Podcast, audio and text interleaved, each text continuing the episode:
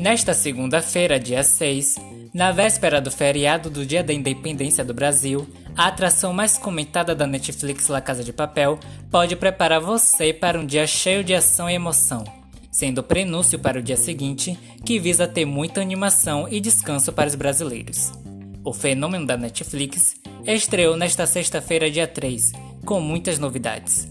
Novos personagens se juntam à turma na quinta temporada e a carga de ação se intensifica. Os flashbacks devem ganhar ainda mais espaço para contar quem são eles. Após todos os acontecimentos e o final da quarta temporada, o cerco está se fechando ao redor dos protagonistas e a aflição é uma das principais características dos primeiros episódios. Nesta nova fase, a produção não economizou nos efeitos.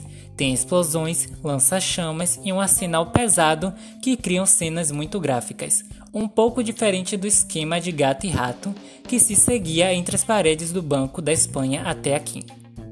O roubo mais famoso da história chegará ao fim em duas partes, cada uma com cinco episódios.